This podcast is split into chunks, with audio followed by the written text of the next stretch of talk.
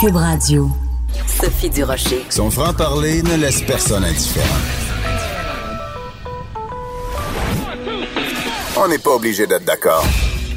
Bonjour tout le monde, c'est Sophie Durocher, très contente de vous retrouver après un magnifique week-end. J'espère que vous n'avez pas été trop affecté par euh, la tempête qui a eu lieu, celle qui a pas eu lieu et toutes les variations euh, entre tout ça. Donc bon lundi, on est le 13 janvier 2020. Merci d'avoir choisi Cube et merci d'avoir choisi. On n'est pas obligé d'être d'accord. Ben je pense qu'il sera peut-être pas d'accord avec la une du journal de Montréal et du journal de Québec de ce matin, Jean Charret, euh, parce que notre bureau d'enquête rappelle qu'il est toujours ciblé par une enquête criminelle, en tout cas selon les sources de notre bureau d'enquête. Vous savez, la fameuse enquête mâchurée.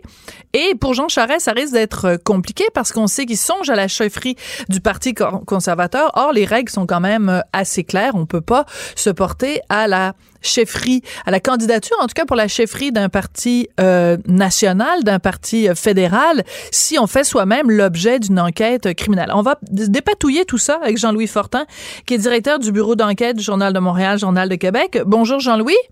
Bonjour Sophie. Bonne année 2020, euh, c'est la première fois qu'on se parle cette année.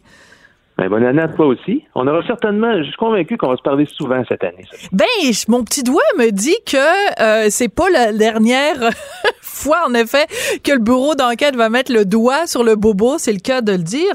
Et dans ce cas-ci, peut-être que les gens disent, ben oui, ben on le savait qu'il était ciblé par une enquête criminelle, mais en fait, ce que vous avez découvert au bureau d'enquête, c'est que l'enquête continue. Donc, Jean Charret n'est pas, euh, même si l'enquête mâchurée n'a mené jusqu'ici aucune accusation, ça ne lave pas Jean Charret de tout soupçon. Il continue à être visé par cette fameuse enquête-là. Oui, et c'est la première fois, je te dirais, depuis trois ans qu'on a des nouvelles de l'enquête Machuri. À ce point-là? Oui, pour, te rappeler ce que c'est, là, donc c'est une enquête qui est ouverte à l'UPAC depuis 2014 qui s'intéresse à des, allégations, euh, ni plus ni moins que d'abus de confiance au Parti libéral du Québec. La thèse euh, générale des policiers, c'est la suivante, c'est que les, très hautes instances du Parti libéral à l'époque, donc Jean Charest comme chef, mhm. Marc Bibot, qui était un grand ami de Jean Charest, mais aussi son, son collecteur de fonds, celui mhm. qui ramassait le fric pour faire les élections, et d'autres personnes comme Violette Trépanier, qui avait le titre de directrice du financement officiel, plusieurs organisateurs libéraux. Donc, tout ce beau monde-là est visé par des allégations d'abus de confiance, c'est-à-dire donnez-nous de l'argent pour faire des élections. Euh, il allait voir des firmes de génie, des firmes d'avocats, des firmes de construction.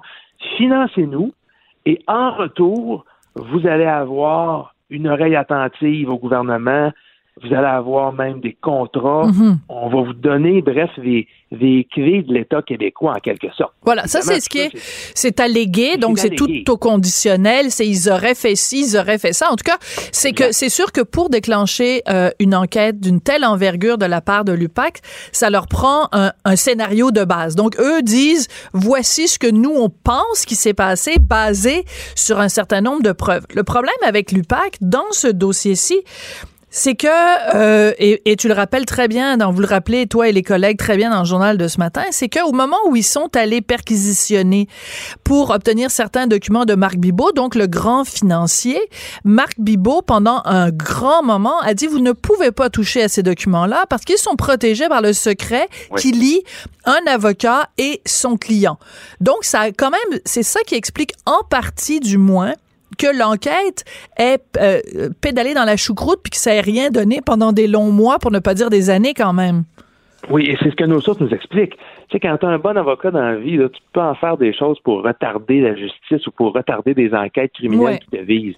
Et dans le cas de Marc Bibot, il s'est rendu jusqu'en Cour suprême pour, euh, d'une part, faire invalider les mandats de perquisition qui avaient été exécutés dans ses bureaux, dans ses entreprises. Entre autres, l'UPAC voulait, par exemple, se procurer tous ses courriels pour voir à qui il aurait pu donner des instructions pour commettre euh, les, crimes qui sont allégués. Mm-hmm. Mais donc, dès que le matériel est saisi, ça a été mis sous scellé, il y a eu des contestations en Cour supérieure, en Cour d'appel, en Cour suprême. Et là, le dossier est revenu au niveau des enquêteurs, mais à chaque fois qu'on veut euh, accéder à de la preuve, donc à ce qui a été mhm. saisi, ben là, il y a un processus, c'est sous la supervision d'un avocat indépendant. Bref, c'est extrêmement long, Sophie. Et ceux qui, quand je te disais tantôt que c'est la première fois en trois ans qu'on a des nouvelles de l'enquête, on pourrait penser que, ben, en trois ans, ils vont avoir eu le temps de passer au travers du matériel, ben des accusations, d'accuser les gens, de les envoyer en prison. Ben non, c'est extrêmement long, c'est extrêmement, faut être minutieux, c'est très, très complexe. Et ce qu'on nous dit aujourd'hui, donc, euh, ces deux choses, c'est que non seulement l'enquête, elle n'est pas fermée, loin de là, euh, parce qu'on a, il y avait, euh, avant les fêtes, certains, certains médias qui ont écrit qu'ils s'attendaient à ce que l'UPAC efface le tableau. Hein. Nouveau patron, Frédéric Gaudreau, nouveau directeur, on, on fait table rase un peu sur des enquêtes qui ont plus ou moins fonctionné ou qui ont traîné en longueur, puis on repart en neuf. Donc, première chose, pas du tout. L'enquête, elle est encore active, même si elle a été ralentie. Et deuxième élément d'importance, c'est que Jean Charest, donc qui à cette époque-là était chef du Parti libéral du Québec et ensuite premier ministre, il est encore dans la liste des gens qui sont visés. Et ça, c'est très important, comme tu le disais en introduction, parce que Jean Charest est de retour sur la place publique depuis quelques semaines, depuis que lui-même a confirmé qu'il avait un intérêt mm-hmm. pour la direction du Parti conservateur du Canada.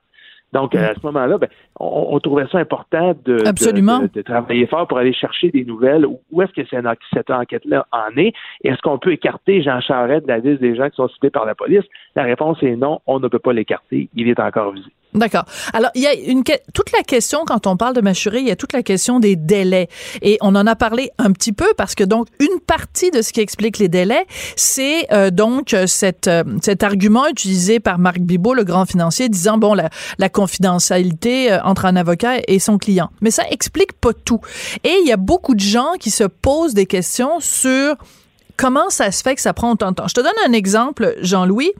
Euh, donc, euh, tu le rappelles dans l'article de ce matin, printemps 2017, Lafrenière, Robert Lafrenière, qui est patron de l'UPAC, dit que le tri des documents saisis dans le cadre de Machuré vient tout juste de commencer. Donc, si je me reporte printemps 2017, on est quand même trois ans plus tard. Donc, le mhm. tri des, des, des documents qui auraient commencé au printemps 2017, on est en janvier 2020 et on n'a toujours pas fini de passer à travers tous ces documents-là. Est-ce que, puis là, je te demande de sortir peut-être un petit peu de ton cadre plus restrictif, de, mais de plus de passer dans l'analyse. Est-ce que tout s'explique par des délais ou est-ce qu'on peut se poser d'autres questions sur comment ça se fait que ça, après trois ans, on n'est pas encore, euh, on n'a pas encore abouti à quelque chose? Tu me poses la question, est-ce que, est-ce que je crois à un, grand complot politique qui fait qu'on n'a pas voulu toucher à quelqu'un qui était près du pouvoir? Je vais te répondre bien simplement. Là, moi, je pense pas au grand, je crois pas aux grandes théories du complot comme ça. Maintenant, euh, on, quand il s'agit de présenter ou de travailler sur des chefs hmm. d'accusation criminels contre un ancien premier ministre, contre le collecteur de fonds du parti, etc., ce n'est pas des enquêtes qui se font à la légère. Et le fardeau de preuves criminelles mhm. est extrêmement élevé. Peut-être trop. la balance des probabilités. C'est pas juste, euh, ouais, ben, d'après moi, Jean Charest, il était au courant que les firmes donnaient puis que ça se monnayait contre des contrats, fait qu'on l'envoie en prison. Non, non, c'est pas ça. Il faut démontrer hors de tout doute mhm. raisonnable devant un juge et, éventuellement un jury, si c'est le cas, que euh, il était au courant. Et ça, ben, c'est pour, c'est pour ça que les enquêtes prennent du temps. Une fois qu'on a analysé la preuve, parfois le DPCP, le, directeur des poursuites criminelles, peut demander un complément d'enquête. Euh, il faut avoir toute une brochette de témoins. Mais on le sait qu'il y en a des témoins du PAC. Hein. Dans le livre euh, PLQ Inc. Oui, je l'ai. Qu'on a publié euh, cet automne, un peu avant les fêtes, on raconte, euh, euh, c'est impressionnant, les dizaines de gens mhm. que l'UPAC a rencontrés qui disaient tous essentiellement la même chose au niveau des allégations d'abus de confiance. Mais maintenant, pour bâtir une preuve solide, qui est irréfutable, qui est hors de tout doute, ben c'est quelque chose qui prend des années. D'accord. Et l'autre chose aussi qui est importante de mentionner pour ceux qui justement croient, seraient tentés de croire à la théorie du complot, c'est que c'est pas mieux si on fait, si l'enquête est bâclée ou qu'elle est euh, euh, trop, euh, faite trop, euh, conclue trop rapidement, parce que tu as parlé tout à l'heure du fardeau de la preuve. Il faut une preuve vraiment hors de tout doute raisonnable. Si l'UPAC monte un dossier et que le qu'on se retrouve devant le DPCP puis que le DPCP dit ben on n'a pas suffisamment ou encore que le DPCP dit oui allons de l'avant mais qu'au moment du procès la preuve tombe parce qu'elle est pas assez solide on ce sera pas mieux non plus donc c'est ça qu'on veut éviter C'est ça. Puis le meilleur exemple de ça, c'est les affaires de Nathalie Normando. Par ben voilà. Nathalie Normando, qui est accusée depuis euh, presque quatre ans maintenant, mm. euh, il y a eu et qui invoque l'arrêt Jordan, d'ailleurs, pour dire ça fait trop longtemps. Ben oui, première étape, euh, ça aussi, ça s'est rendu jusqu'en Cour suprême. Ensuite, il y a euh, cinq des huit chefs d'accusation qui ont tombé parce que la preuve n'était pas assez solide. ça, c'est selon la couronne elle-même qui a accepté de retirer ça. Et là, ben, on se retrouve avec Nathalie Normando qui, qui demande un arrêt de Jordan. Alors, quand les enquêtes sont mal ficelées, Mm. Euh, puis les policiers ont appris à travailler. La couronne a appris à travailler, mais c'est les, dangers, c'est de tout perdre. C'est qu'ultimement, voilà, la, la, cause tombe, mais on n'a plus, on n'a plus jamais de chance de traduire les coupables en justice. Donc, c'est pour ça qu'il faut, qu'il faut, euh, qu'il faut travailler correctement du côté de la police et de la couronne. Mais je peux comprendre que les gens s'impatientent. Mais dans un cas où on a quelqu'un comme Jean Charest qui revient de plein de son plein gré dans l'espace public quand, on se présente à la chefferie d'un parti, il faut, faut montrer patte blanche c'est intéressant pour les gens de savoir est-ce qu'il est encore visé ou pas par une enquête. Puis en introduction, tantôt, tu disais les règles sont claires là-dessus au Parti conservateur. Les règles étaient, semblaient claires en 2017. Hein. En 2017, les gens du Parti conservateur nous ont dit si tu étais visé par une enquête criminelle, tu ne pouvais pas euh, te présenter. Mais là, samedi, donc euh, en fin de semaine, le nouveau document de règles pour les candidats est sorti.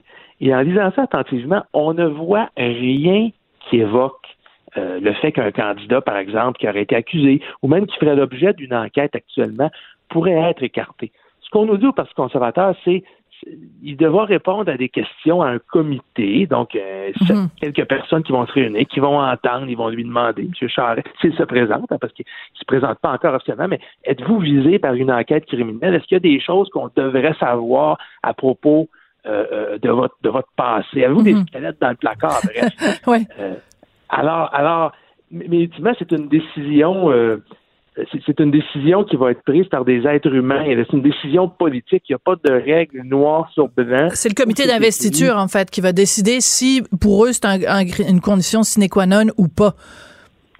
E, exactement ça, mais ça va être laissé au bon jugement du comité de sélection du chef.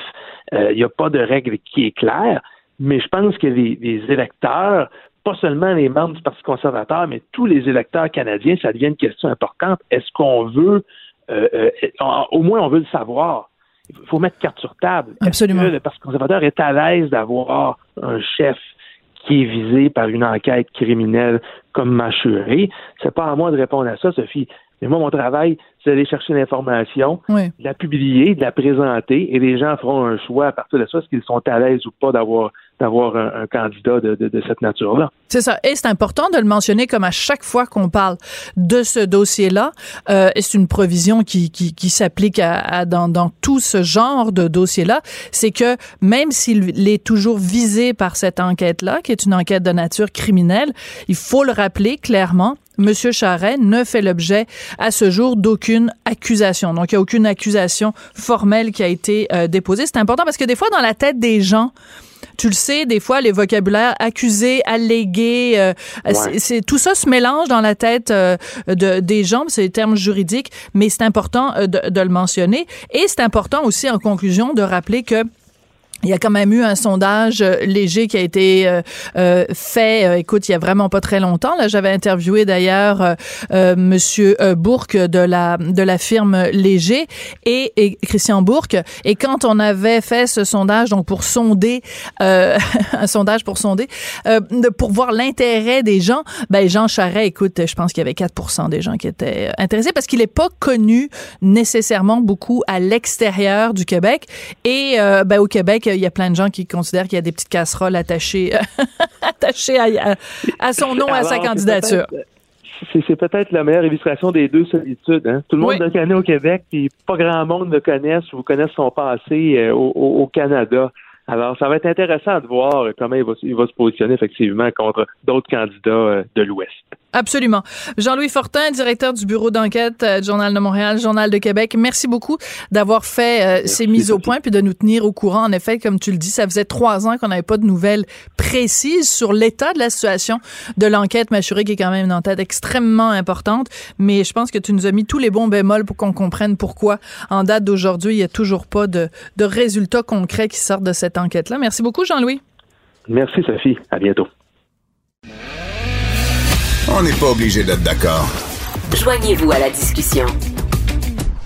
Appelez ou textez. 187 Cube Radio. 1877 827 2346. C'est aujourd'hui 13 janvier qu'on apprenait qu'elle allait être la vraie liste des euh, films en nomination pour les Oscars, parce que vous le savez, il y a des listes préliminaires qui sont des longues listes. Et là, maintenant, aujourd'hui, c'est vraiment la courte liste des films qui sont en nomination. Et je n'ai qu'une chose à dire, aïe aïe. Pourquoi aïe? Je ne sais pas comment les membres de l'Académie vont faire pour voter. Écoute, dans, dans, la plupart des catégories, la compétition est absolument féroce. Alors, on va en parler avec Maxime Demers, qui est journaliste et critique de cinéma, Journal de Montréal, Journal de Québec. Bonjour, Maxime. Bonjour. Écoute, Maxime, je fais juste regarder la catégorie meilleur film, hein, qui est quand même la catégorie la plus importante. Écoute, il y, y, y a que des chefs-d'œuvre.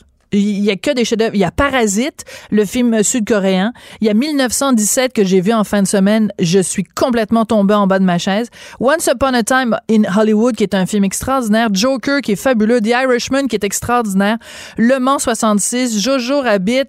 Les filles du Dr. March. Est-ce que tu te rappelles, toi, et Marriage Story, qui est vraiment un film bouleversant, est-ce que tu te rappelles qu'il y ait eu, dans l'histoire récente des Oscars, une telle compétition de haut niveau dans la catégorie meilleur film? C'est vrai, tu as raison. C'est euh, non, euh, surtout que depuis qu'ils sont passés à, une possibilité de 10 films pour ce prix-là, euh, il y a des années, on se disait bon, qu'est-ce que ça fait là tel film? Ça diluait un peu.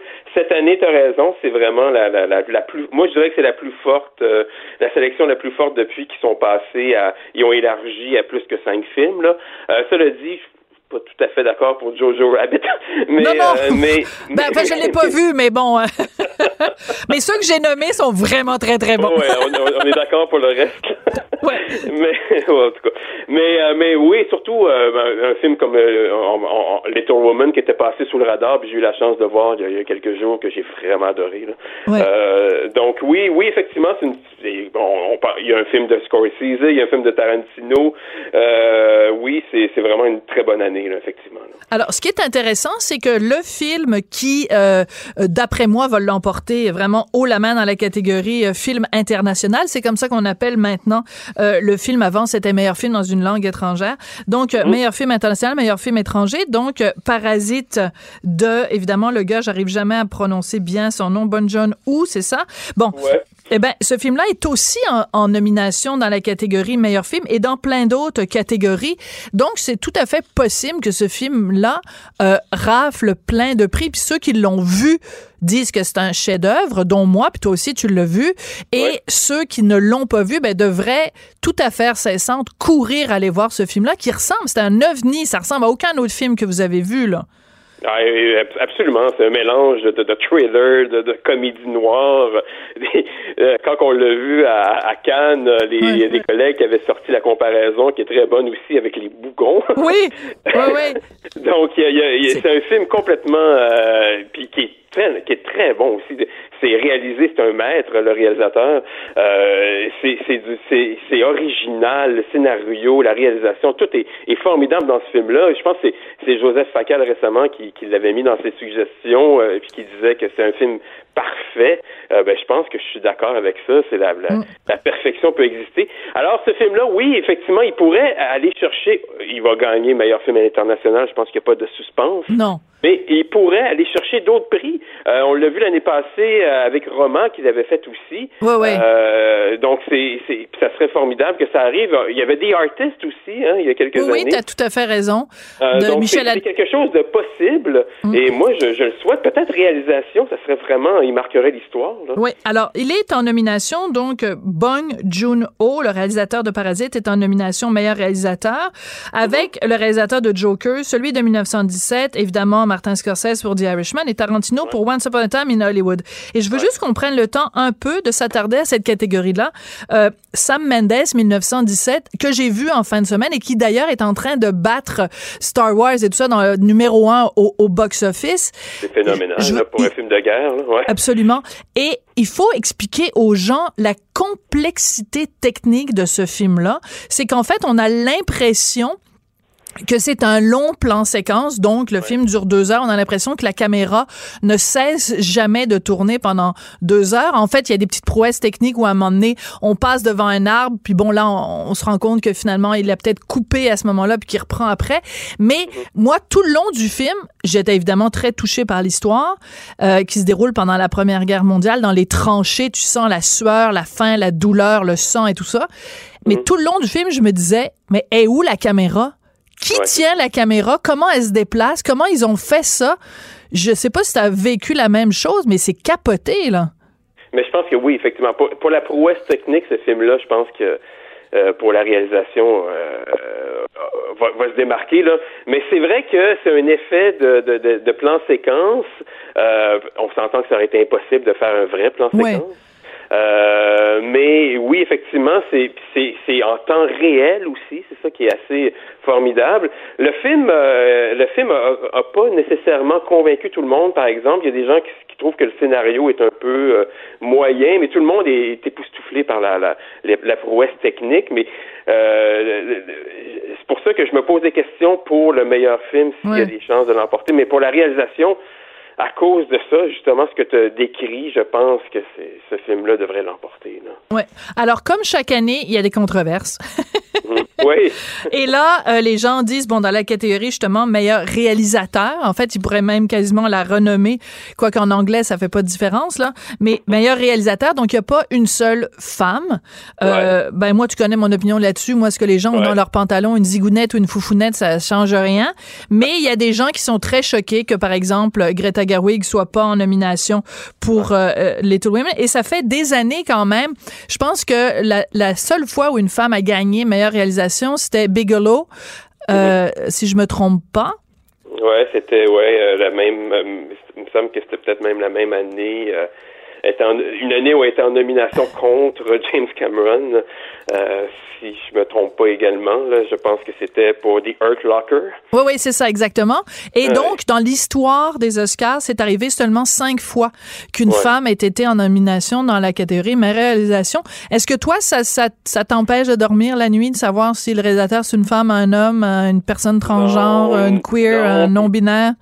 Moi, moi, ce que je trouve dommage, c'est que bon, c'est là on le soulève cette année. Bon, ça depuis quelques années on le soulève. Mais ce que je trouve, c'est parce que je pense qu'il y a des années, il y a peut-être, je sais pas, dix ans, il y a, peut-être des années où il y a eu une vraie injustice là. Ouais. Et, je, je, pense que cette année, c'est pas le cas. Je pense que, tu sais, je, te l'ai dit, j'ai aimé Little Woman beaucoup, mais je pense pas que Little Woman ait une place à côté de ce qu'on retrouve, le Parasite, euh, Sam Mendes pour 1917. Je veux dire, c'est du gros, gros, gros travail, là. Je pense pas que cette année, il y avait, euh, c'est plate à dire, mais il y a, je pense pas que pour choisir cinq finalistes, je pense que c'est normal que ça soit ces cinq-là. D'accord, c'est ça. Parce que c'est contrairement à la catégorie meilleur film où on peut aller jusqu'à 10, dans toutes les autres catégories, ben, il y a de la place seulement pour cinq, euh, cinq euh, nominations. Alors écoute, du côté des acteurs, qui est quand même la deuxième catégorie peut-être la, la plus euh, importante, écoute, je, on peut-tu y aller? On veut-tu qu'on s'amuse? On va s'amuser. Meilleur acteur, je veux juste nommer ceux qui sont en nomination. Écoute, moi je pense que c'est une évidence, mais bon, Antonio Banderas pour Douleur et gloire, le film de Almodovar, Leonardo, Leonardo DiCaprio, Once Upon a Time in Hollywood, Adam Driver dans Marriage Story, euh, Phoenix pour Joker et Jonathan Price, les deux papes.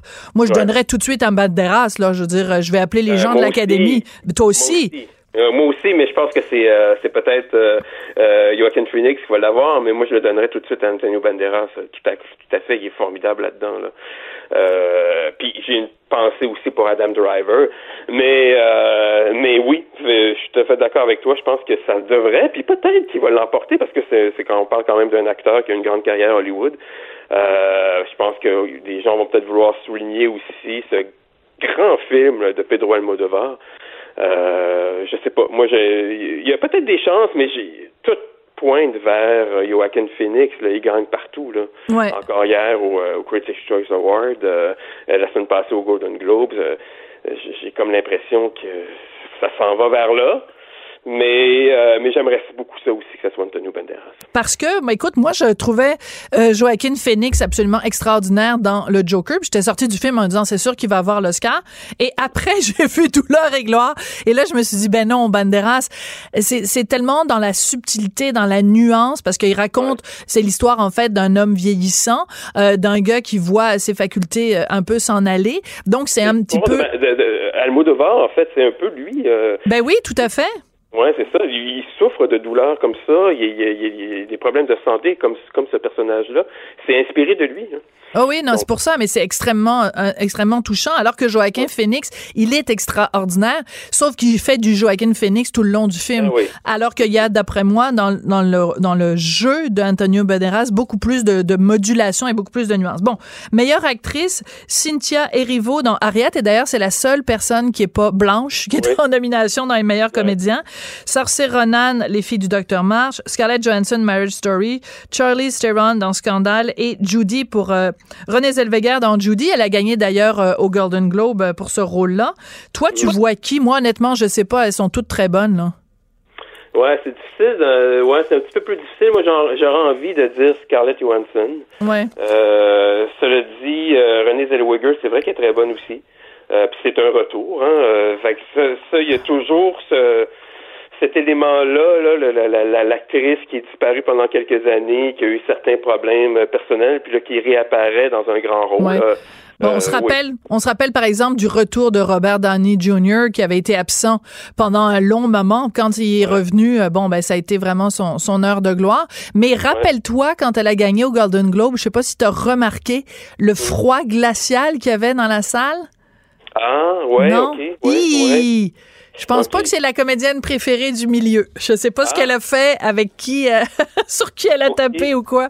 Mais euh, non, c'était pas, c'était pas chaleureux, chaleureux quand elle a gagné Ok, son ah, ben, prix. peut-être qu'à ce moment-là, ça va y enlever des chances. Je Des pense qu'au contraire, il y a Scarlett Johansson, tout le monde l'aime. Ah oui. Donc, Et alors, euh, mais j'étais, je tombée en bas de ma chaise, Maxime. Ce matin, je vois ça dans, quand les nominations commençaient à sortir. C'est la première fois que Scarlett Johansson euh, est Ouais. en nomination pour les Oscars. Et en plus, elle l'est dans, pour deux choses parce que son Ouais, rôle est aussi dans Jojo Rabbit. Mais comment Ouais. ça se fait? Scarlett Johansson en première fois en nomination aux Oscars? Est-ce que j'ai mal lu? C'est étonnant, effectivement. euh, des... C'est sûr qu'elle a fait beaucoup de dans les dernières années. C'est vrai qu'elle a fait quand même beaucoup de films d'action qui sont pas. Ouais. Euh, elle a fait des comédies romantiques aussi à une certaine époque, mais mais de Lost in Translation, elle a quand Ben même oui. fait des, des, des excellents films. Euh, Moi aussi, j'ai été surpris de voir ça, mais je l'avais vu euh, déjà l'automne passé euh, quand quand on avait commencé à préparer les euh, les potentielles nominations, j'avais remarqué, puis c'est- frappant. Là, effectivement, c'est une actrice qui est là depuis une 15 Ben 20 oui. Ouais. Puis elle est tellement belle, la belle Scarlett. Et, ben, mais- c'est pour ça que j'ai l'impression que peut-être dans son cas, ça serait même si je considère qu'elle est très, très, très, très bonne dans Mariage Story, je considère que l'autre est une coche au-dessus, là, Adam Driver, mais bon. Euh, c'est un tandem, les deux sont très bons. Ah oui, c'est ça. Puis c'est c'est vraiment la, la, la relation entre les deux. En tout cas, allez voir Marriage Story. Euh, ben en fait, euh, louez-le sur euh, Netflix. Merci beaucoup. Ça a été euh, très sympathique de te parler, jeune homme, Oui. Maxime Oui, Demers. oui, Donc rendez-vous le 9 février. On va savoir euh, qui, euh, après avoir remercié Dieu et l'Académie, euh, qui euh, les gagnants vont remercier. Ça va être intéressant. Et très très très rapidement, évidemment, Ouais. pour conclure, il n'y a pas d'animateur ou d'animatrice cette année. Donc, pas de risque qu'un Ricky Gervais aille dire au milieu hollywoodien à quel point c'est une gang d'hypocrites. Ça arrivera pas. Il y en a pas d'animateur cette année. Fait que, teinte, oui. Je pense que les Oscars sont pas prêts pour ça. euh, Non. non, effectivement. Ils sont pas prêts pour Ricky. Non, en effet. Hey, merci beaucoup, Maxime Demers, journaliste et Merci. critique cinéma, Journal de Montréal, Journal de Québec. Salut. Chroniqueuse et blogueuse au Journal de Montréal. Sophie Durocher. Bonjour, je peux prendre votre commande? Oui, je vous prendrai le sandwich le délice du Sud. Par contre, j'enlèverai le poulet, l'ananas, les oignons puis le fromage feta. Votre auto, c'est un espace où vous pouvez être vous-même. Euh, donc vous voulez juste le, le pain et la sauce? Oui, monsieur. Elle mérite d'être bien protégée. Et vous méritez d'être bien accompagné. Trouvez la protection la mieux adaptée à votre auto avec Desjardins Assurance et obtenez une soumission en quelques clics sur desjardins.com. On n'est pas obligé d'être d'accord. Joignez-vous à la discussion. Appelez ou textez. 187 Cube Radio.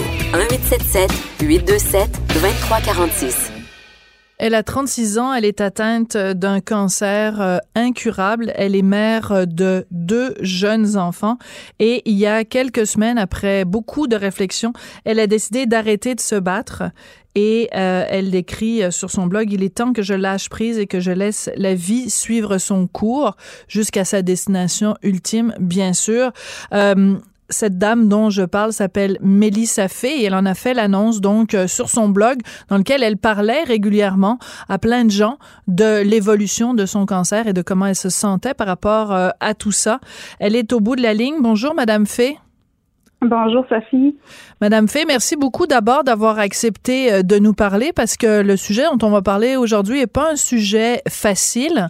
Euh, vous avez donc annoncé sur votre blog où vous parliez régulièrement de cette euh, maladie qui vous affecte, de votre décision, comme vous le dites, de lâcher prise. Oui, c'est vrai que c'est pas un sujet facile. Ça n'a pas été facile à écrire non plus, mais ça a été très libérateur pour moi. Oui, de pouvoir partager ça avec les gens, cette décision euh, difficile, parce qu'à un moment donné, il a fallu que vous annonciez à vos parents, à vos enfants, que vous arrêtiez de vous battre contre le cancer. Ça. ça. a été plus difficile que de l'écrire dans le blog, mais euh, c'est ça. Moi, j'ai, j'ai, annoncé à, à, ma famille en premier.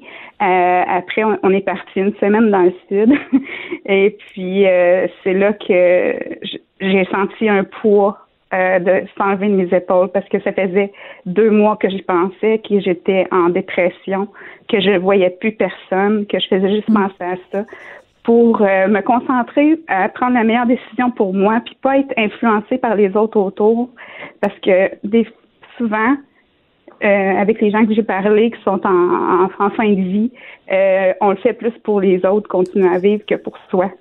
Oui. Puis, moi, j'ai pris la meilleure décision pour moi. Je l'ai partagé ensuite quand je suis revenue de mon, voyage euh, pour pour l'annoncer à, mon entourage, puis à, ceux qui me suivaient sur le blog. Puis en, en restant transparente comme je l'ai été du début euh, de, de mon blog jusqu'à aujourd'hui. Alors tout ça a commencé, c'était un cancer du sein. Euh, vous avez suivi des traitements, ça s'est résorbé, mais c'est revenu.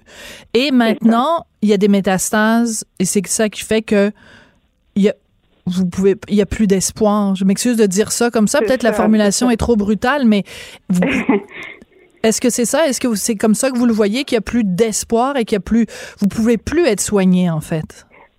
En fait, c'est ça. Quand c'est revenu au mois d'avril, c'est revenu sous forme de, métastase au foie. Euh, puis ça, c'est euh, ça, ça s'opère pas, c'est incurable. Euh, donc là, tous les soins que je faisais, c'était vraiment palliatif. C'était pour prolonger ma vie. Euh, l'espérance de vie qu'on me donnait, c'était 18 mois à trois ans. Euh, la plupart des, des personnes qui sont dans mon qui sont dans ma situation là, sont capables des fois d'étirer ça jusqu'à cinq ans. Fait que dans, moi, dans ma tête, là, euh, avant euh, avant, mettons, trois mois, j'avais l'espoir d'avoir cinq ans. On, on, parlait de ça aux enfants, il me restait cinq ans, puis on, on planifiait nos choses avec le cinq ans en tête. Mais là, euh, au mois de novembre, j'ai commencé à avoir des métastases au cerveau. Et puis ça l'a été sur mon cervelet. Puis là, j'ai commencé à avoir des gros étourdissements puis des gros euh, effets secondaires. Et puis là, c'est là que j'ai commencé à, à filer puis à, à, me dire que ouais, là, là, ça, ça sera pas cinq ans finalement. Votre horizon euh, est passé de cinq ans à quoi? Quelques mois seulement? On peut pas dire parce que là, je me suis fait opérer quand même euh, euh, les métastases. On a tout stoppé ce que ça avait commencé. Euh, sauf que j'ai encore les symptômes d'étourdissement qui, qui fait que ma qualité de vie, là, ça je suis plus, je suis plus autonome en ce moment. Là, je suis plus capable de me faire à manger, je peux plus faire mon ménage, je peux plus. J'ai besoin toujours de mon conjoint pour tout faire. Donc là, pour moi, je suis devenue un poids. Puis ça, c'est quelque chose que je voulais pas vivre non plus. Quand, quand, quand j'ai appris pour ma maladie, on, on, je m'étais assis avec mon conjoint et les enfants, puis j'ai dit, OK, moi, je, je continue tant que j'ai une qualité de vie, puis qu'on a qu'on a du plaisir ensemble, qu'on est heureux, mais je veux jamais devenir un poids pour vous. C'était déjà décidé. mais je suis sûre que vous, vous le voyez comme ça. Je pense pas que ni votre mari ni vos enfants considèrent que vous êtes un poids pour eux. Non, c'est ça, c'est ça. Puis eux autres, eux me le disent. Puis c'est pour ça que la décision euh, était pas facile à prendre parce que tu les vois qui que eux, ils sont comme ben non, voyons. Mais pour moi, c'est je me sens pas bien dans ça. Puis hmm. je veux pas que les derniers souvenirs de mes enfants soient quelqu'un qui qui est pas capable de qui de écoutez, j'étais tellement fatiguée, je pouvais même pas mhm. les écouter quand ils arrivaient de l'école puis qu'ils me parlaient de leur journée. Je veux pas être une mère comme ça. Je veux qu'ils se rappellent de moi, la mère que j'étais. Je comprends, tout à fait. Mm. Euh, le jour où vous devez vous asseoir, où vous décidez de vous asseoir avec vos enfants qui sont tout petits, là, puis que vous devez leur dire, j'ai pris cette décision-là. Comment, comment on trouve les mots, Mélissa, pour annoncer ça aux enfants qu'on aime, la chair de notre chair? Comment on trouve les mots? Ben, moi, pour vrai, là, les enfants, depuis le début, on a toujours été transparent avec eux. Euh, j'avais vu une travailleuse sociale qui m'avait dit on est mieux de, de, leur dire la vérité que de leur cacher parce que eux, veulent pas sont, sont tellement intelligents, hmm. ils nous entendent, ils nous voient, puis si on leur cache, ils se sentent trahis. Hmm. Puis ils, ça leur développe plus d'anxiété que s'ils savent à quoi s'attendre. Fait que nous, depuis le début, on a toujours tout dit, on n'a jamais rien caché. On, on leur parlait, regarde, maman euh, est malade, vous voyez bien, ça se peut que ça soit cinq ans, ça se peut que ça soit avant, on, va le voir avec euh, le, le, temps, puis tout ça, puis ils ont été toujours compréhensifs. C'est sûr que, tu sais, on pleure, là, puis on n'est pas, c'est comme tout le monde.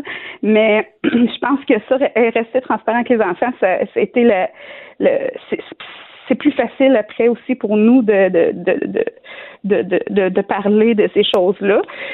Fait que quand je l'ai annoncé, c'était la deuxième journée qu'on était en voyage euh, dans le sud ensemble.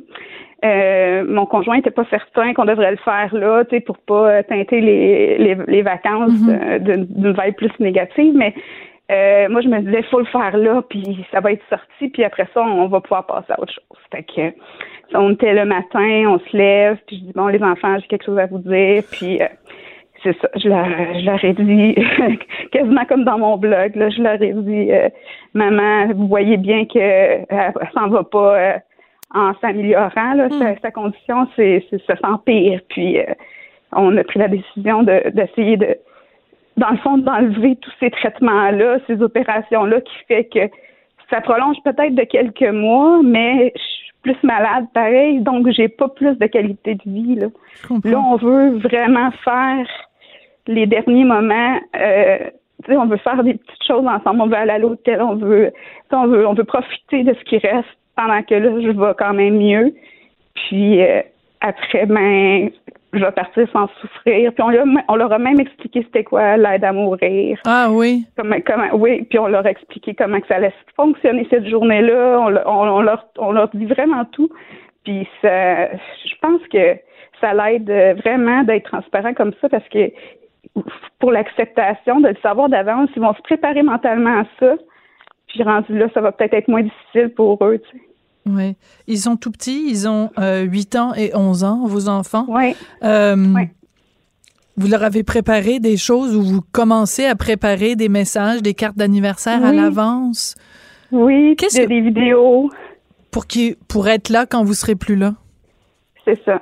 Ça, c'est une chance que j'ai que que la vie me donne, que je peux préparer toutes ces petites choses-là d'avance, pour, pour leur laisser plein de beaux souvenirs. Euh, puis moi, je suis quelqu'un qui. Je suis un peu control freak, là. J'ai toujours aimé le contrôle. Vous avez le droit, Mélissa, vous avez le droit. Je m'assume. Euh, puis euh, le fait de pouvoir choisir le jour de ma mort, puis de pouvoir tout.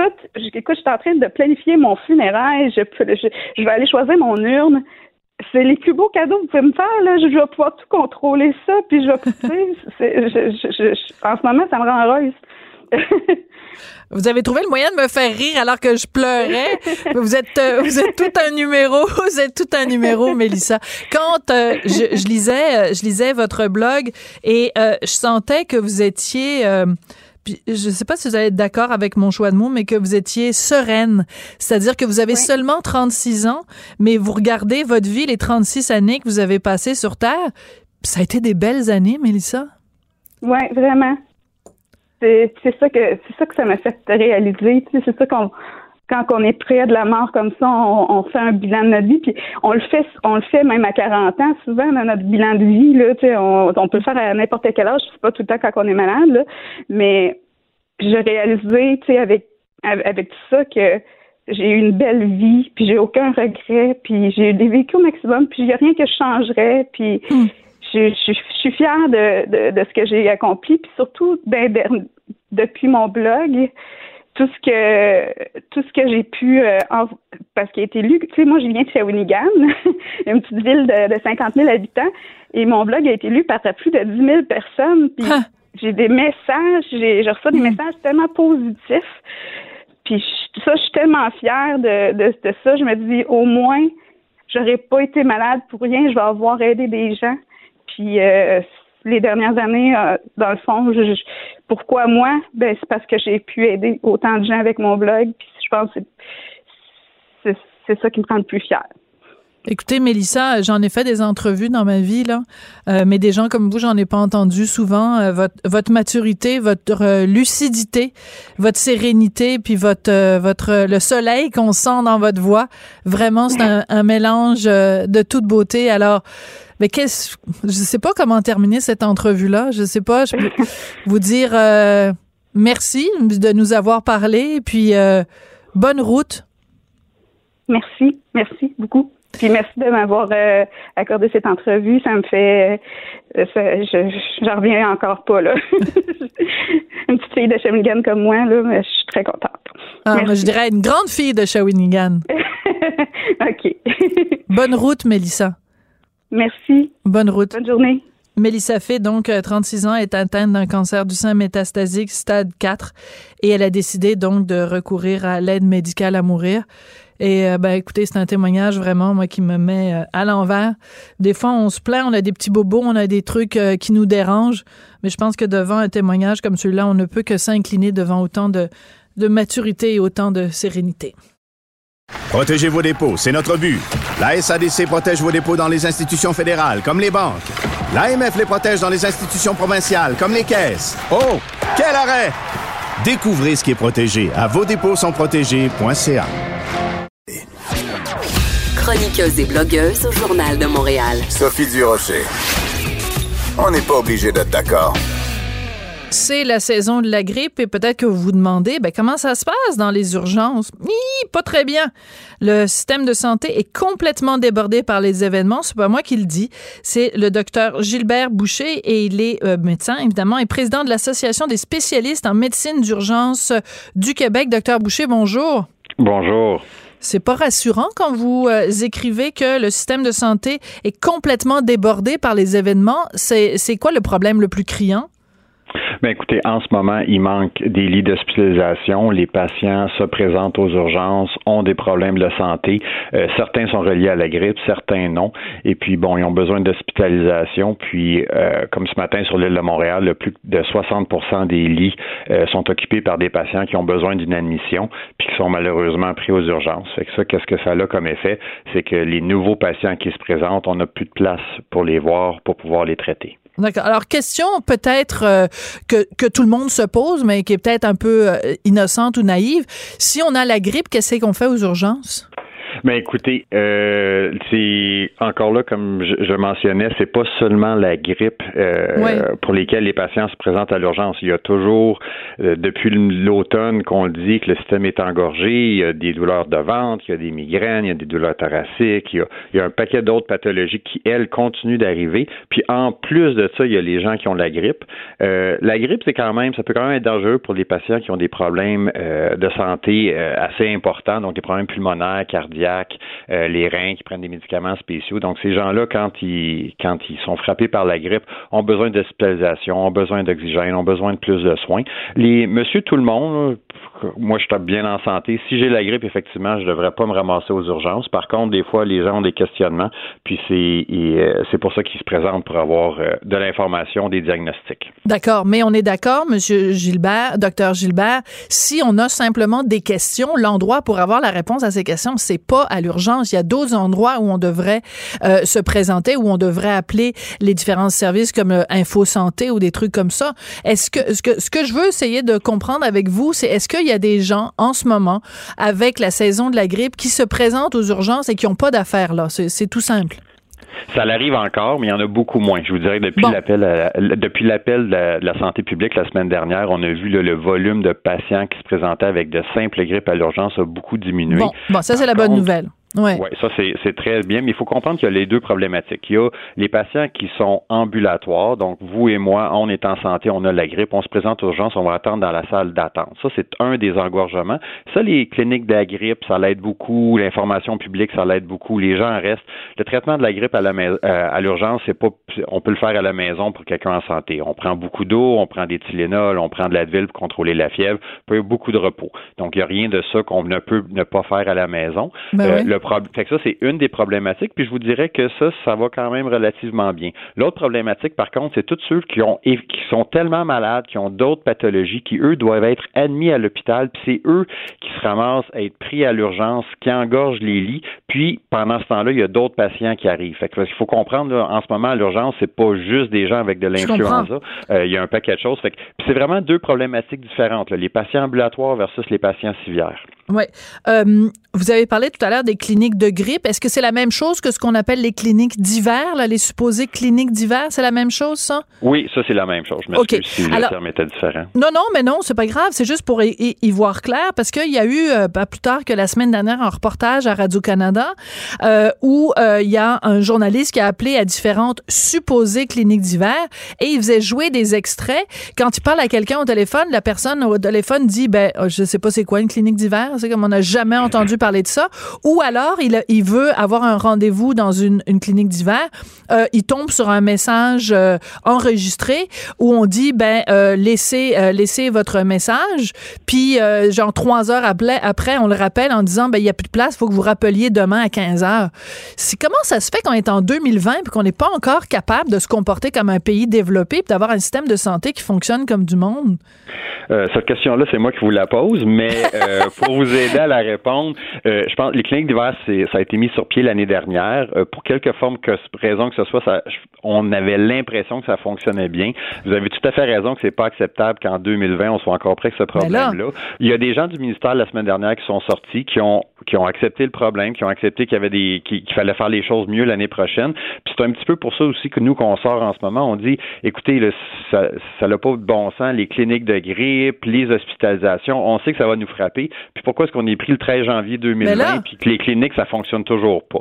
Puis nous, à l'urgence, c'est sûr que les gens, justement, qui se posent des questions, ils appellent aux cliniques, ils essayent d'aller là, ils font leur part pour pas engorger les urgences, puis tout le système les envoie vers l'urgence. Fait que là, nous, c'est la catastrophe malgré tout ce qui est organisé. Ben c'est ça. C'est qu'en fait, c'est pas comme si on venait de découvrir le 13 janvier. Hein? On vit dans un pays euh, nordique. Hein? Il y a du monde qui a la grippe.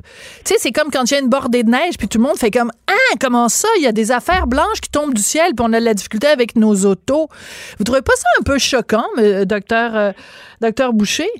Ben écoutez, cette année, les deux choses qu'on peut dire qui ont été positives, c'est que les cliniques de grippe qui ont été annoncées au début du mois de décembre, donc pas, ils n'ont pas entendu que la crise soit non, soit déjà là pour mettre les, les, les cliniques de grippe sur place. oui, mais c'est tout Ils ont annoncé au mois d'octobre qu'il y a, qui allait acquérir plus de lits pour sortir les patients des hôpitaux qui n'avaient pas besoin de lits d'hôpitaux.